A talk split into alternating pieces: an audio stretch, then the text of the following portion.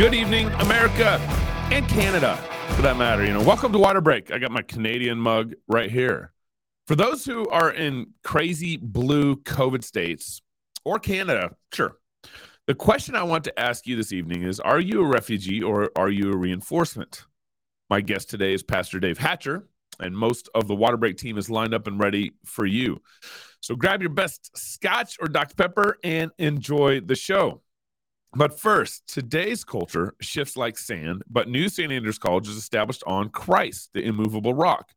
It is a primer, is a premier and a primer. I think I did that last time too. It's a premier institution that forges evangelical leaders who don't fear or hate the world. Guided by God's word, they take the world back because they equip, they're equipped with the genius of classical liberal arts and God honoring wisdom. Thanks to a faculty dedicated to academic rigor and to God's kingdom. Find out more at nsa.edu. That's nsa.edu. It's the real NSA. Cannonball or belly flop, reinforcements or refugees. For those who are awake, understand that and, and, and kind of understand that we are living in political tumultuous times. This is particularly the case if you're living in coastal leftist states and Canada. You know, San Diego School District has already declared students will be required to mask when school starts up again already. Uh, or or the students can Zoom. They can tune in Zoom if they don't want to wear a mask. DC will be requiring all students ages 12 and up to get the vaccine in order to attend in-person classes. And Canada, Canada is resuming random COVID testing for air travelers, sort of like our random TSA checks. You know, can you say theater COVID measures, theater security? As a side note, my friend Andrew D. Bartolo, um, who was here this past week, uh, as he was flying back from the U.S. into Canada, coming into Canada, no one was required to wear a mask until they started their descent into Toronto. So for an hour and a half, flight the flight, no one was wearing a mask, and the Canadian government thinks they're they're fighting COVID by requiring people to wear masks the last 20 minutes of the flight. Tyranny is not reasonable, which is why you resist it when it's in its infancy. Before we go any further, it has to be said that our countries, US and Canada, who I'm specific, specifically addressing today, are in this position because fathers have abdicated their responsibilities and the church has abdicated her responsibilities in various ways. We've talked about that uh, numerous times and different times on the show. We aren't going to go into that right now, but we need to learn from this that in God's world, if we do not follow his design order, and in this case, we're talking about how he has ordered the church, the family, and the civil, civil governments, then the imbalance created by that abdication will give room to one of the other governments taking over the ab- abdicated space, that abdicated space. The civil government has done everything. Excuse me, the civil government has done this very thing as both the church and the family governments have abdicated their responsibilities. So, so if we want the church government to shrink, the church and family need to repent right right in this very place right where we're abdicating this authority and giving over to the government in this very spot. So here we are. We have very difficult states like california the state of washington which is where my guest pastor dave Hatcher, is from and in canada the most conservative province in canada was the province that was arresting pastors and then of course on, ontario's um, pretty crazy too in canada one of the things I'm grateful for in all this is that God, in his kindness, has brought together a lot of like minded pastors, churches, and families who understand the moment we are in and are trying to figure out what is the best way forward. I've been very grateful to experience new friendships from all the pastors, a lot of the pastors in Canada who are resisting, and a lot of new friendships here in the US from uh, kind of this awakening. The other thing that this COVID moment has revealed is that a lot of Christians have put themselves in vulnerable situations and have, and have realized that they need to make some big changes in their lives. These vulnerable situations include attending church that has soft leadership. They've kind of woken up to that. Realizing your kids in public schools not a good idea. And not having a solid local community is another one. That, that's been kind of a, a big one. And fathers realizing that they have not led their family well and so forth. This has caused a lot of social, economic, ecclesiastical, and even geographical movement in these last two years. My community grew by, my church grew by 500 people in the last um, year alone because of kind of that ecclesiastical shift. A lot of people switched churches, moved to a different city, state, or country, even a different country, change jobs, and and more, all because of this COVID shakeup. Now, if you are in one of these kind of commie government situations, there are really two categories. Are uh, there two, not really two categories? There are two categories I want you to consider. Are you a reinforcement in your land, or do you need to seek refugee status in a new community? Are you in a good situation where you have a good church, a good community, a good, you know, post to fight from? Are you in a position of weakness with no church, no solid classical Christian school or like minded community? If you have a good post to fight from, don't leave. Don't abandon that post. This goes for you, Canada. This goes for you in those those coastal states. Stay and fight. Be an encouragement to your pastor. Run for city council. Figure out ways to push back. My guest this evening is Pastor Dave Hatcher. Dave attended Washington State University, where he graduated with a BA in business administration. He also has three years postgraduate work at Greyfriars Hall in Moscow, Idaho, which is a, a, our pastoral training program that I attended. Dave is the pastor of Trinity Church. Dave and his wife Kim have six children, five of whom are Providence graduates, their cl- local classical Christian school. So, welcome to the show, David. Thank you for coming on. Thanks for having me, Gabe. So, so Pastor Dave, you're a pastor in one of those, I would say, difficult states uh, the you know the state of Washington. How has your church been thinking about these last two years? How have you guys kind of responded? I know this is kind of a big opening question. How have you kind of responded, and, and what does it look like moving forward for you guys in the state of Washington? Yeah. Um, well, it's interesting. God God did wonderful things for us through this whole COVID lockdown stuff. Um, we we were at a, uh, Seventh Day Adventist church, renting that church uh, when COVID broke, and we were at that point in a they had gone through a, a leadership change, and after having been there for uh, nearly 20 years, they had changed their policy and had and now told us that we would no longer be able to have wine and communion. and this was causing us to say, okay, we've we've got to find another place to go. We've, we've got so what are we going to do? Well, um, COVID hit, everything shuts down. Nobody and and the SDA church completely shuts down. Won't even wow. won't let us meet there. Won't do anything. We we did a couple of weeks of live live stream, uh, and then we were able to find a um, uh, a parking lot in uh, Woodinville, Washington, which is kind of our center, and uh, wow. where, it's where our church office is. Uh-huh. We met in, in a parking lot, did outdoor parking lot services for the entire summer. That was at 2020, two years ago. Wow. Um, now, what was so, so ironic is that we were while we were there, we were able to serve communion and we used wine, and we were in a parking lot surrounded by wineries, by um, wine uh, wine tasting rooms and stuff. Yeah. In fact, we actually gave um, our moms uh, bottles of rosé on Mother's Day, and we gave our uh, fathers bottles of Cabernet Sauvignon on uh, Father's Day. Um, beyond that, we we ended up getting uh, a place where we could where we're now meeting um, the SDA is still, last I checked, still shut down or still doing basically virtual services or you know some kind of a mix wow. or something going on. Yeah. Got out of there. We uh, now meeting in a place where we can uh, we can do worship our own uh, without without any problems with the landlords. Yeah. And um, and we had to we had to do that well, knowing that we were breaking several several of the government, the county rules, and those kinds of things right. dealing with being reported and that kind of thing. But we are small enough, and I think uh, able to able to just not respond, and we got through got through that time. During that time, the community, our community, really grew and came together. Um, in, in fact, we were during that time we actually raised money to purchase land just outside of Woodinville City. We now own a piece of property that we're beginning to pray about how to go about building on that and putting wow. a building there. So we're here to stay. We're here to stay and and fight. Yeah, uh, and it's been a it's been a great blessing.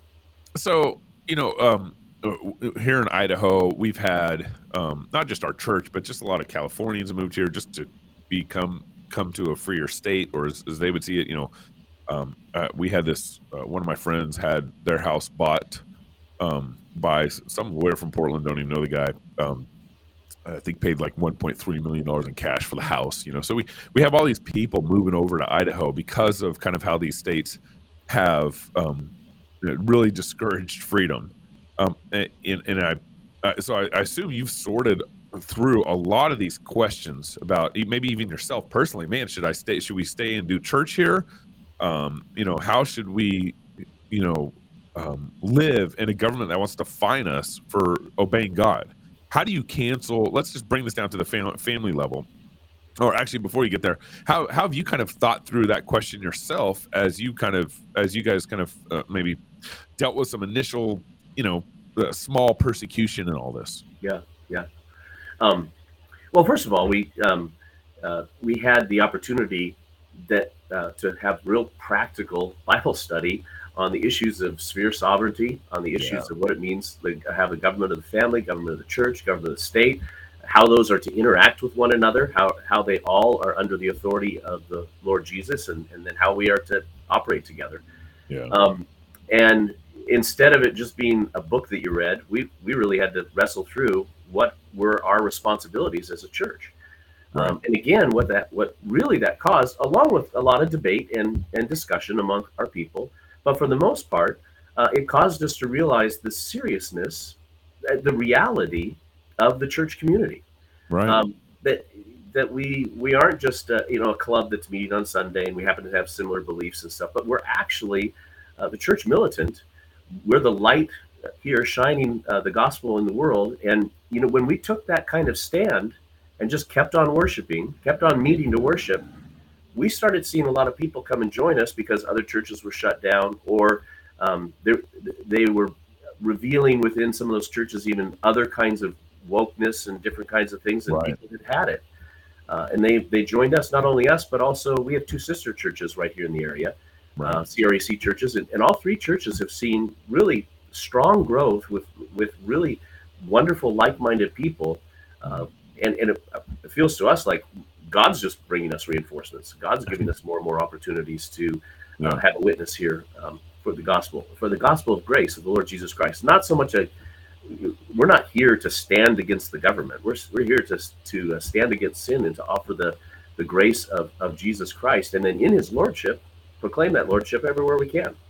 So, how would you counsel a family that maybe is processing, you know, should I stay in Washington or should I stay in Dave's church or should I should I move out of Washington? How do you kind of help a family in that situation process that that conversation? Yeah. yeah. Well, we've had a lot of people who have uh, decided to leave that you know not just not just during the COVID years. People have left over years for all kinds of different reasons. Sure. Yeah. Uh, and um, for for the most part, nobody has come. People aren't really coming to us and saying, "Well, with, because of COVID or because of the government suppression kinds of things, should we leave or stay?" Um, oftentimes, people are leaving because cost of living is very expensive here, and they're trying to to get a family going, or they have some other opportunities, and they do see that another state things are freer and that kind of thing.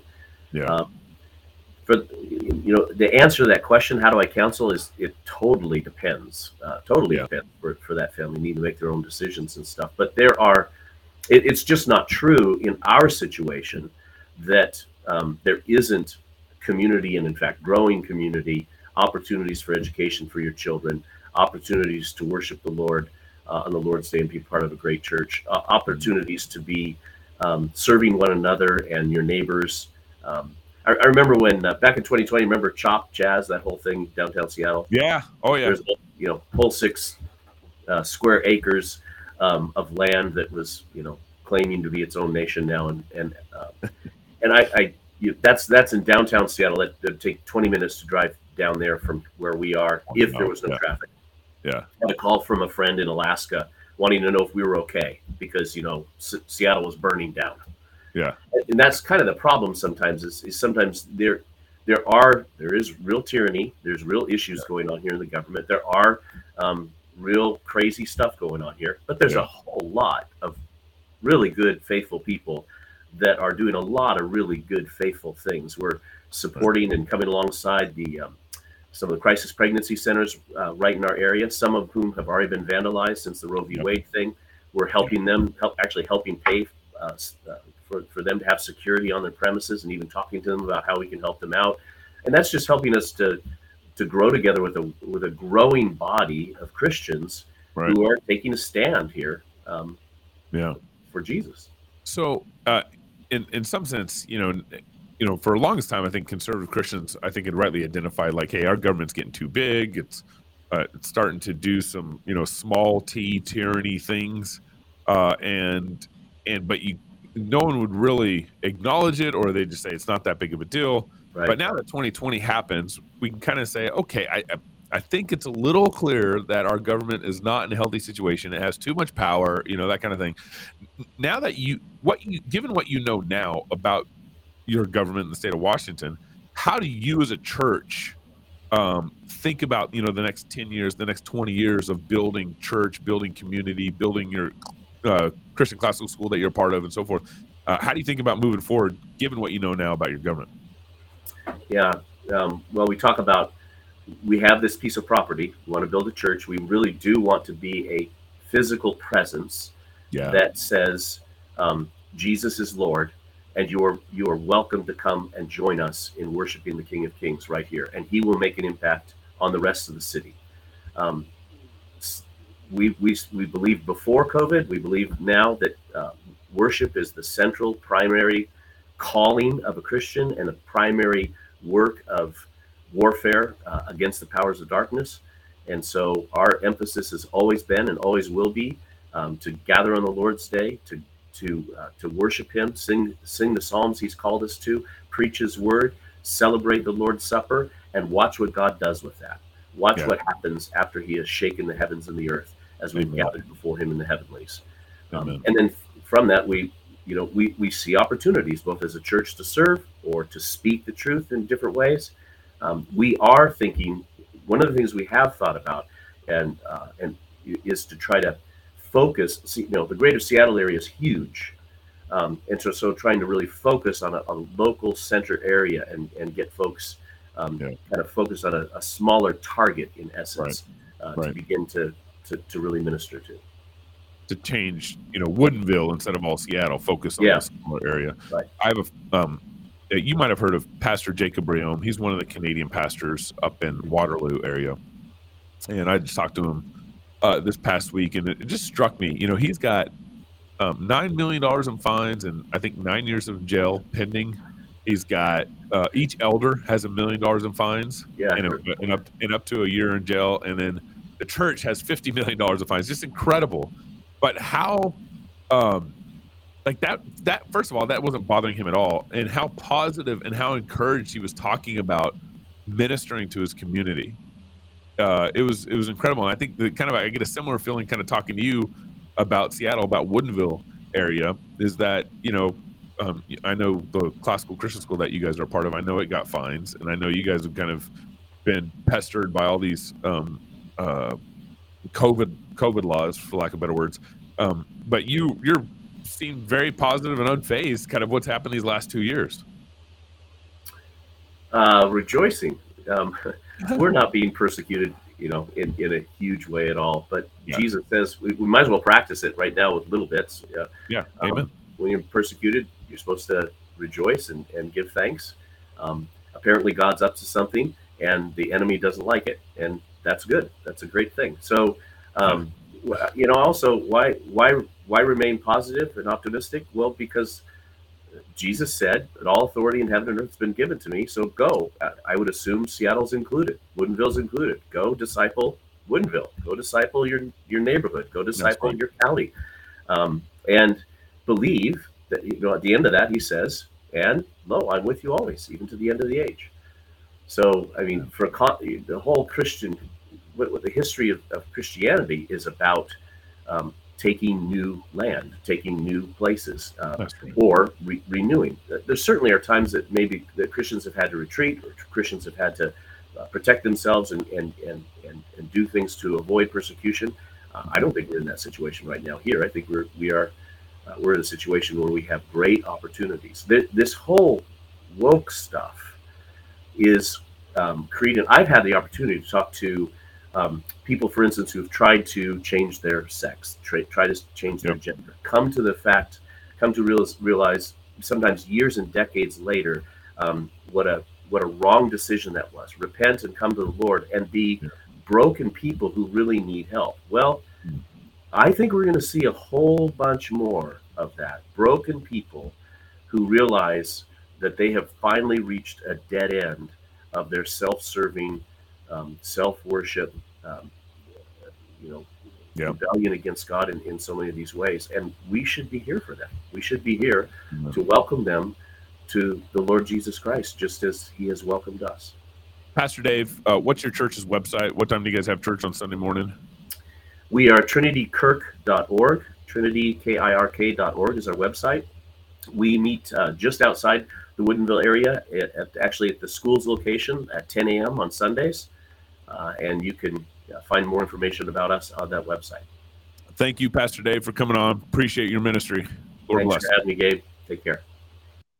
All right, let's get uh, Team Waterbreak into the room. I want to bring in uh, both Rhett and Jacob uh, for this uh, time. And, and, you know, if if you guys have followed Rhett and Jacob, uh, Rhett was actually a missionary to Turkey, and and Jacob uh, came from India into the United States uh, to work on on his ministry. So, thinking through this whole um, c- scenario of what it looks like to be a refugee, maybe need to leave a state, or maybe you need to leave a situation and kind of um, retreat strategically retreat back to a better spot for you and your family or what does it mean to be a reinforcement in in a in a city or in a state or even another country um so Rhett, when you kind of put that into context you you worked as a missionary in turkey i think for eight to ten years and you went into a situation that was worse than you know my previous guest in the state of washington pastor dave hatcher you know, given the context, the difference between kind of reinforcement and refugee, why would why would a missionary, why would you decide to leave the comforts of, I think you were in South Carolina, or leave, leave the comforts of the U.S. and go into a country like Turkey to become a missionary? Sure. Well, I think is what Pastor Hatcher just said. You know, Jesus is about taking land, and so uh, the reason you know we wanted to do that is because Jesus is winning the entire world. You know, every tribe, tongue, people, and nation. And so we wanted to be a part of that and be a part of what God was doing around the world. You know, all peoples, bringing all peoples uh, the gospel. We wanted to go uh, and take the gospel to where the gospel was not. Thinking about Romans 15, where Paul wanted to preach Christ where he had not been named. So that was that was our motivation.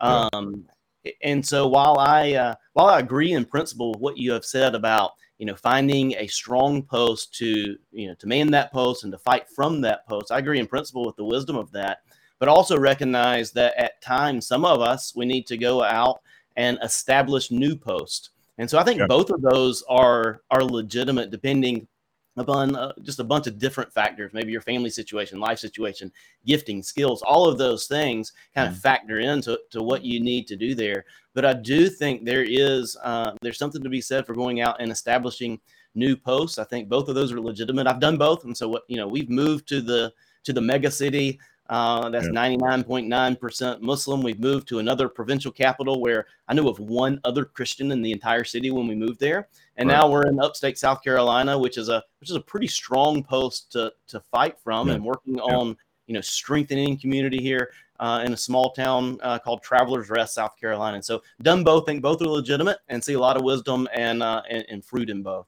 Yeah. Now, now, Jacob, you moved from India to the United States. I think I, believe originally you came here to uh, get your master's or your PhD. I can't I can't quite remember. Forgive me for that. Um, but you came from India to the United States uh, to kind of um, shore up your Christianity, shore up your faith, shore up your academic. Um, uh, why did you? Is that you know why did you come to the U.S. and what was that transition like going from India to the U.S.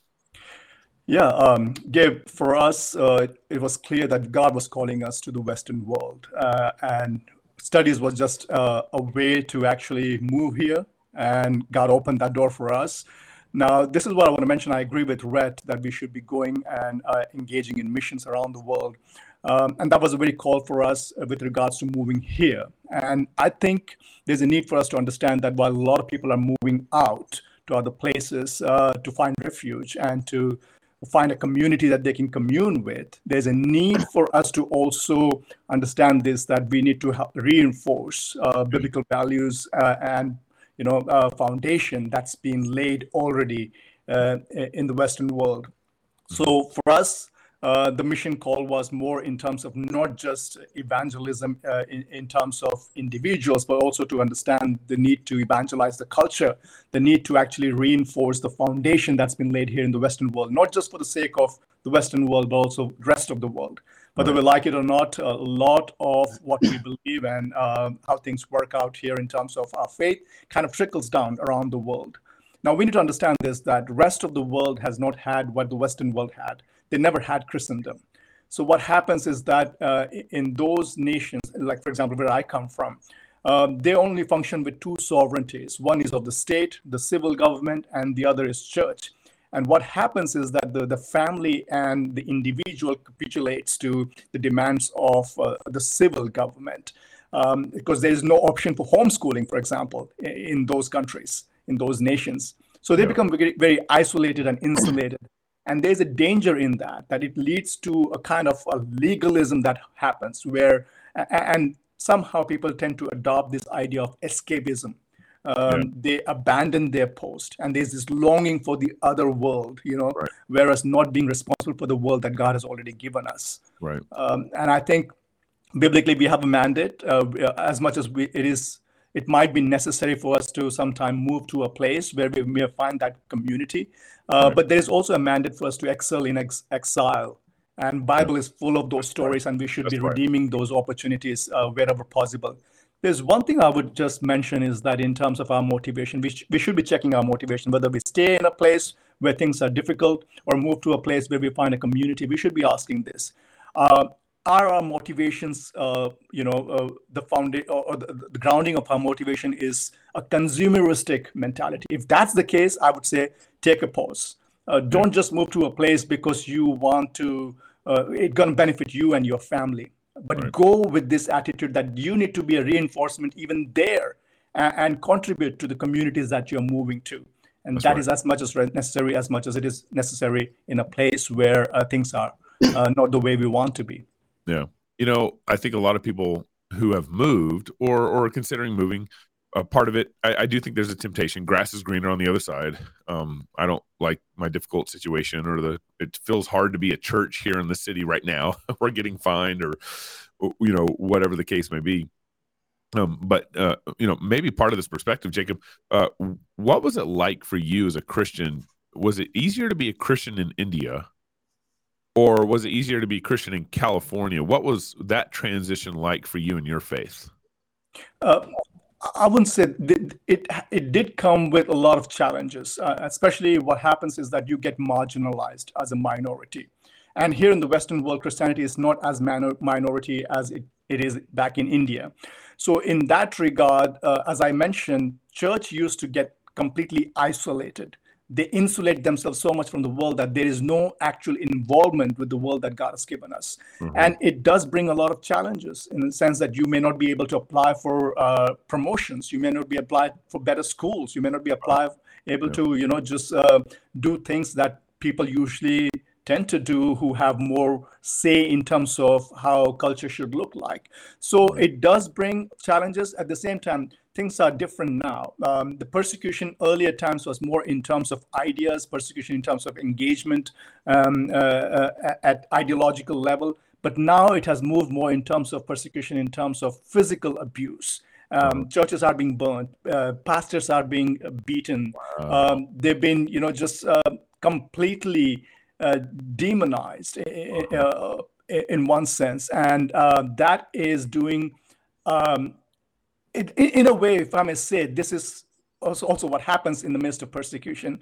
Churches are waking up and realizing that the, the need for them to uh, build good reinforcement in terms of raising up their families with the values that are necessary for them to be fighting for their faith uh, to the point of losing their life. And I think we are not there yet here in the Western world, but yeah. that's where we might be heading. So this is a time for us to be asking those questions and preparing ourselves. Are we ready to face uh, those challenges uh, that we might be approaching to?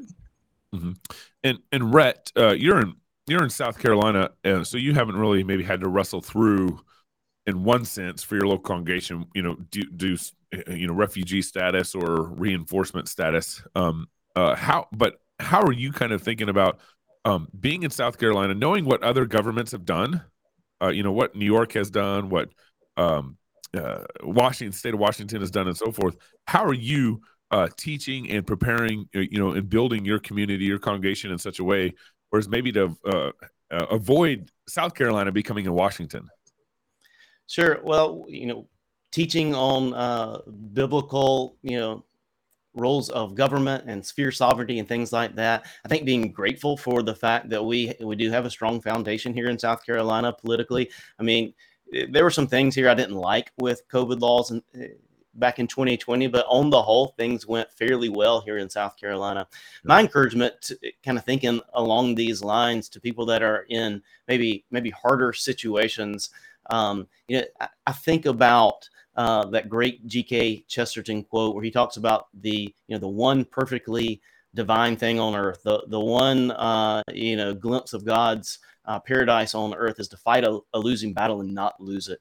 And so whether I'm talking to to people who are who are here in South Carolina with a pretty good strong foundation, or to people in maybe a more vulnerable spot, uh, I want them to be you know committed to doing the work of not losing. And so that yeah. is we, we, just because we're in a good spot in South Carolina, we, we don't sit on that. We want to be in communication with our uh, legislators. We want to be in communication with our county council. We want to be, you know, advocating for those things. We want to be teaching and building up uh, strong families here in the church who are ready for uh, to face whatever you know whatever comes, ready for uh, self government, uh, and, and, then also ready for persecution from the you know the state government, yeah. whatever it is. We want to be committed to doing the work of of not losing, trusting God to to do what He does with uh, with our faithfulness. And so, you know, Pastor Hatcher talked earlier about uh, you know what God does with you know with the worship of His people, and yeah. so that's what we're teaching on and emphasizing here in South Carolina.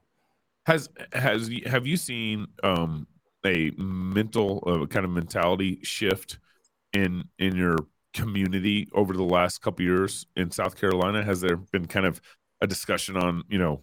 Um, to me, I could see the the the obvious discussions happening in Washington. Gosh, man, it seems like this government's getting more tyrannical. Governor Inslee, as we call him, incompetent Inslee. Um, uh, I mean, he's finding schools for being for not wearing masks, for not um, enforcing social distancing at school, stuff like that. So to me, the discussion can the mentality could be easier to see over in Washington, but in South Carolina, what have you seen in in the the mentality in South Carolina? Has there been kind of an awakening about kind of government tyranny and and and and uh, yeah, yes and no. I mean, there's been a wide variety, um, and so it, it really depends on who you're talking to, what their experience has been. Yes, there's been a general uptick in people being aware of just kind of what's going on uh, around the country.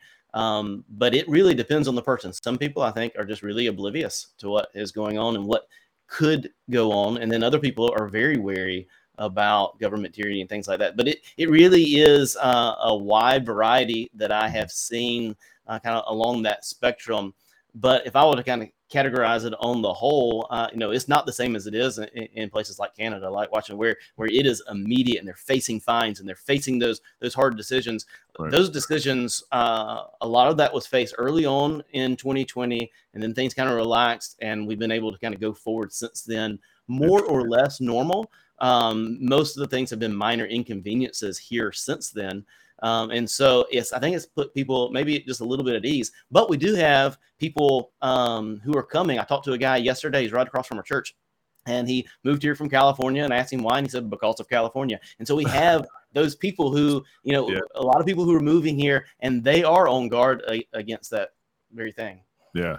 Uh, uh, Jacob, you uh, just to finish up here, you actually have a conference coming up uh, that you're working on, uh, the Bahnsen conference. You want to tell our listeners a little bit about that? You're speaking there.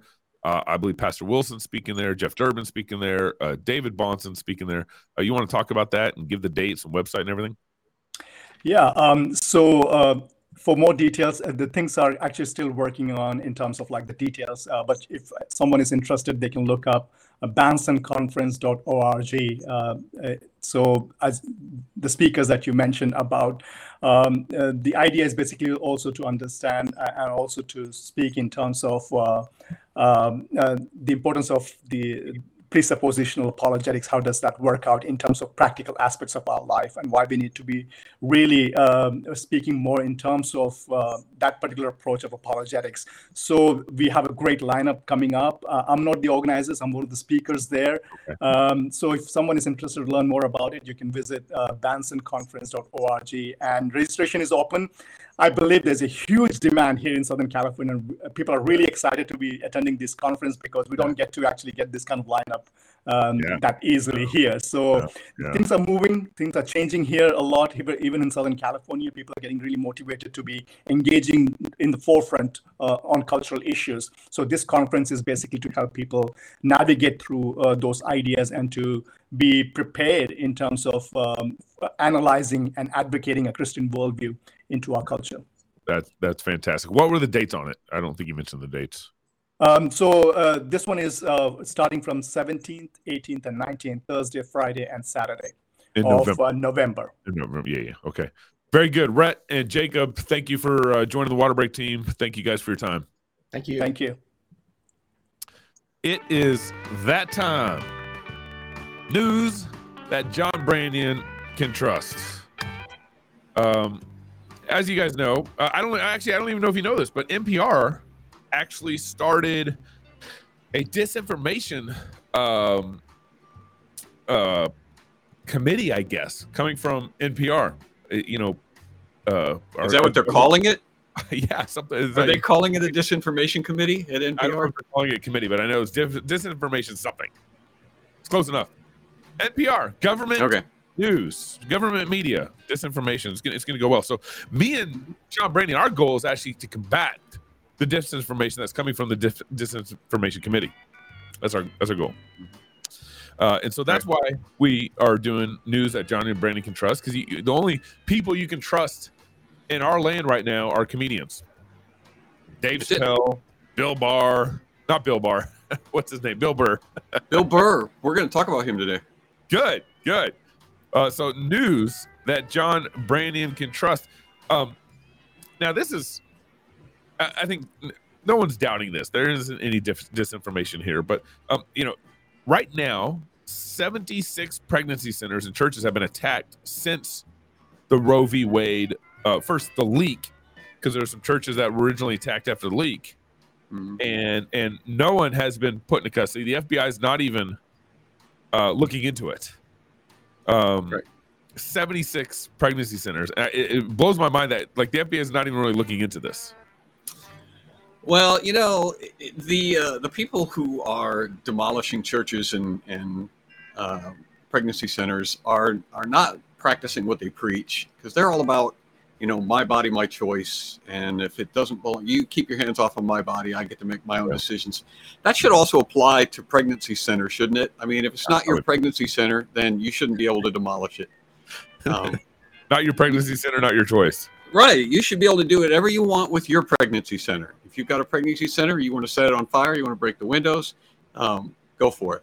But, but my pregnancy center, my my choice Aren't these the same people who were screaming that Christians don't provide care for babies after they're born? Aren't yeah. these the same people? They were like, That's "You right. only care about babies before they're born. You don't care about babies after. You don't provide care after That's birth." Fact, man, yes, like, we do provide care, but you set it on fire. you burned it down. Yeah, I actually don't. I don't want. I don't want the arrest to even uh, take place unless there's going to be consequences. Quite honestly, because capturing these people and then making them famous and then turning them loose 15 minutes later uh, it doesn't it's kind of counterproductive violence mm. is actually the cheapest most effective marketing available these days mm. well uh, you know at some point someone's got to be held accountable for this it's pretty it's pretty egregious like all these churches all these pregnancy centers and it's like and the fbi is like eh. well i don't i don't i don't think the fbi is gonna is gonna call them call them to account. I think they're going to be held accountable, but uh, but it ain't going to be the FBI. Yeah, that holds All right. to it. All right. So news that John Branyan can trust. There are, um, uh, according to the National Women's History Museum. Okay, very. The what? Uh, National Women's History Museum. We have a women's history museum. We do. I wonder if we do. We have a men's history museum. Why do we need a women's history museum? Can't we just have a history museum and let women be part of it? Well, we don't even know what a woman's anymore, so I don't even know why we call it a woman's history museum. Um, there are three featured ladies who have changed history. Okay, according Oh, to the National great. Women's History Museum. Only Uh, three? Well, well, so they're they're highlighting. You know, they, they Oh, always okay. highlight, you know, right, right. Okay. And and you can actually go on their website and you can see who they're highlighting right now. Okay. Um, uh, one is Rachel Levine, who's not a woman. Mhm.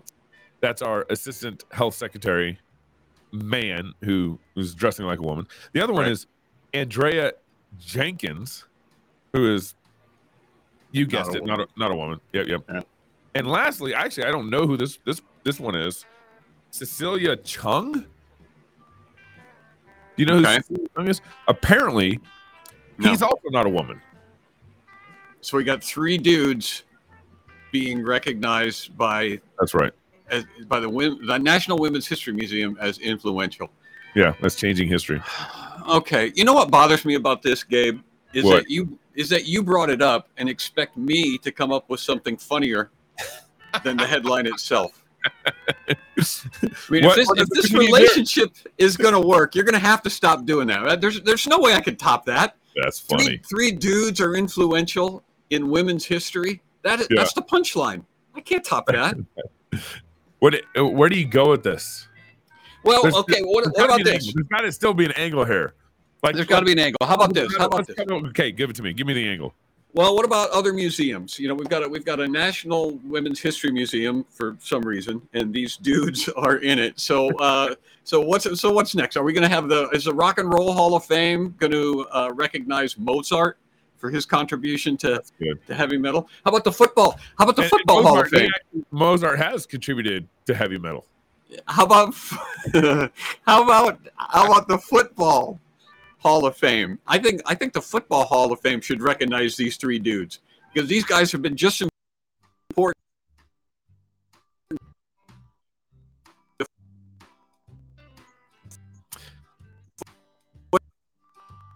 Ooh, news that John Branyan can trust. It had to be the internet had to come in and mess it up. Um, if John, John, I don't, you might not be able to hear me because it's breaking up. The internet will will will catch up here in a second and come back. Um, yeah. What do what if we did? You know, let's say Michael Jordan was in the NFL Hall of Fame, or you know, Kam- Kam- Kamala Harris, NFL Hall of Fame. Well, lastly, news that John Branyan can trust. Republicans introduced the Unborn Child Support Act that would allow moms to receive child support payments before giving birth. You're back, John. You're back. Do you hear me, John? Yeah, I can So, hear. You. I'm, I'm on the last one here. If you haven't heard me, this is this is the last one here. Re- Republicans introduced the Unborn Child Support Act that would allow moms to receive child support payments before giving birth. Now, here, this when I read this, um, this is you know file this under the category that Republicans, um, if what the Democrats can do, uh, the Republicans still find a dumber way to do it. right? That's what I was going to say. I was going to say the Republicans are about two thousand years too late on the Child Support Act. Yeah, Right? God already gave us this. It's called marriage. It's called family. Yeah. but but it just it kind of blew my mind like republicans you know because pro-life is winning right now and, and the charge against republicans is that we don't want to take care of the baby after it's born and all Right. that stuff so republicans are like well i know how socialism can fix this yeah. I, Yeah. i know Don't tell me the government can't solve this problem. that's right We can. Yeah. That's right. it- well, here's the thing. I, I get it. All right, I get it, and we I'm glad that babies are finally getting a little bit of protection, you know, under the law. Under socialism? oh oh Uh, well, yeah under that's- SCOTUS. okay under SCOTUS. yeah yeah Well, yeah, granted, but but socialism, it, it- they're they're still they're they're getting finally they're being recognized as at least people. You know, it at least does that. But here's the thing: you were talking about Bill Burr earlier, and Bill Burr, it, Bill Burr is talking about uh, abortion. He's taking shots at abortion. I don't I know, know. if you if you saw Yeah. this clip. Oh, I saw it. I saw it. It was fire.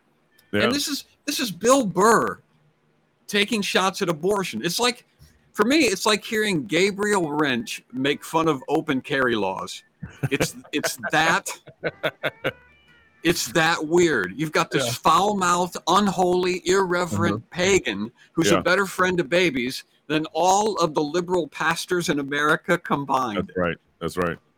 And these are the times we're living in. An unregenerated, an unregenerated heathen is risking his career speaking truth while our self-proclaimed Catholic president Yeah. stutters his way through a condemnation of the right. Supreme Court for That's overturning John. Roe versus Wade. Did you see David Chappelle's show was canceled like two Yeah. hours before he's supposed to have it? Yeah. What what happened there? I mean, like it, to me, it's like Da- I thought Dave Chappelle was uncancelable, and here here we are, two hours before one of his major events, he got canceled. Oh, it's great. It's great. All of this Yeah. stuff is all of this stuff is great. It, Yeah. It's gonna. It's just leading to the acceleration of the destruction of this unholy new religion that has taken Yeah. over our country. So That's good, on them. Full That's speed ahead.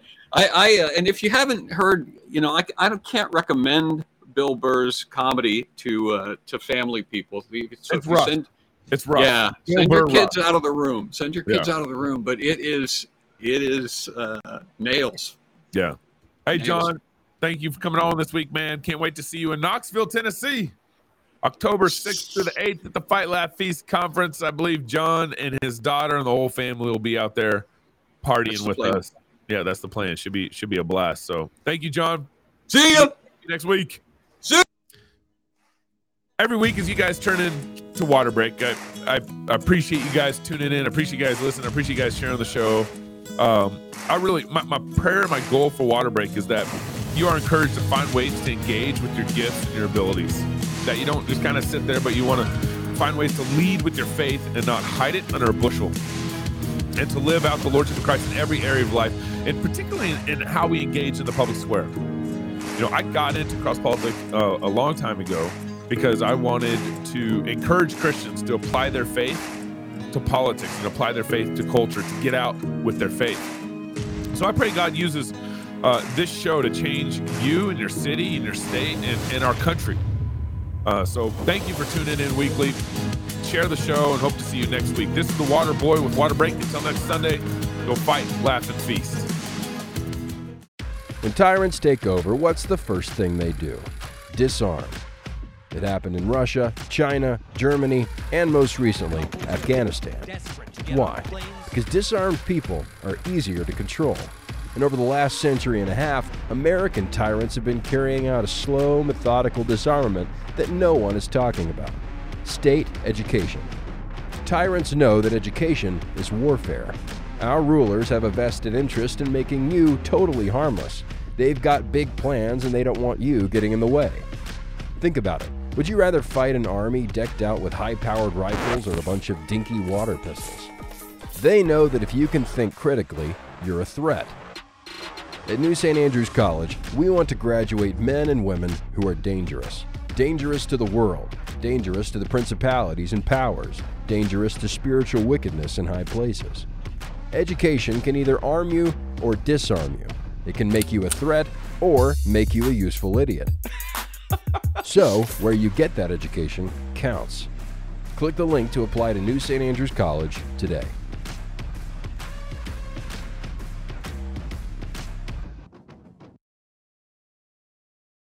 Hi, I'm Robert Bortins, CEO of Classical Conversations, the world's largest classical Christian homeschooling community. I'm launching a new podcast, Refining Rhetoric.